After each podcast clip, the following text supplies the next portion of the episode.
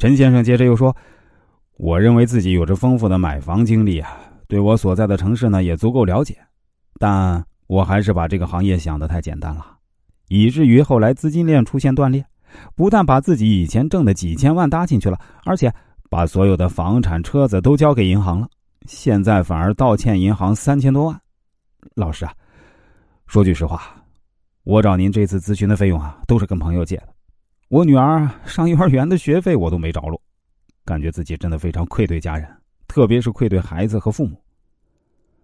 我对他说：“其实啊，你能够欠银行几千万，说明啊你真的是个人物，因为那银行并不会随随便便借钱给一个普通人，所以啊，你一定要相信自己，能够重新站起来。”他回答说：“老师啊，您太抬举我了。”我对他说：“啊，真的不是我抬举，你说自己是初中毕业。”我不知道你初中数学到底学的怎么样，但是我还是有必要跟你引入一个初中的数学概念，叫做绝对值。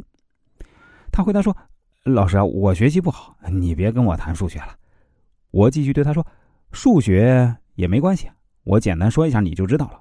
比如啊，这负一的绝对值呢就是一啊，负十的绝对值啊它就是十。同样的道理啊，这负一千万 它的绝对值呢就是一千万。”其实一个人的财富也一样，我们看很多国家所谓的首富啊，其实往往也是这个国家的首富啊，富庶的富，负债的那个负。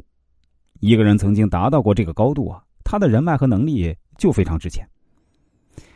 他回答说：“老师啊，我大致明白你的意思，但人家那些首富呢，虽然有负债，但人家还是有产业的。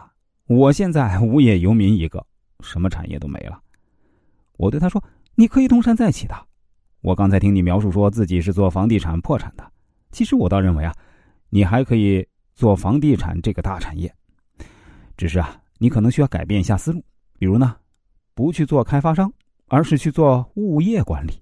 那比如开个物业管理公司，很可能啊就会找到突破点。他回答说：“老师啊，真的吗？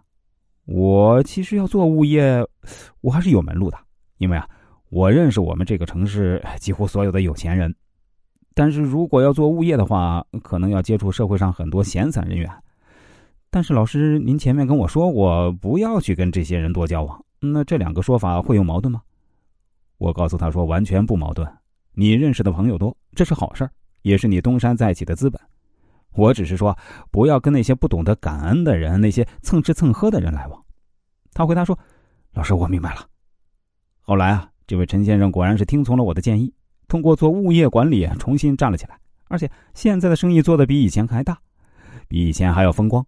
他用自己的话来说呢，以前挣的那些钱啊，多多少少是有那么一些不干净的，现在挣的每一分钱都是干干净净，晚上睡觉啊也感觉更加踏实。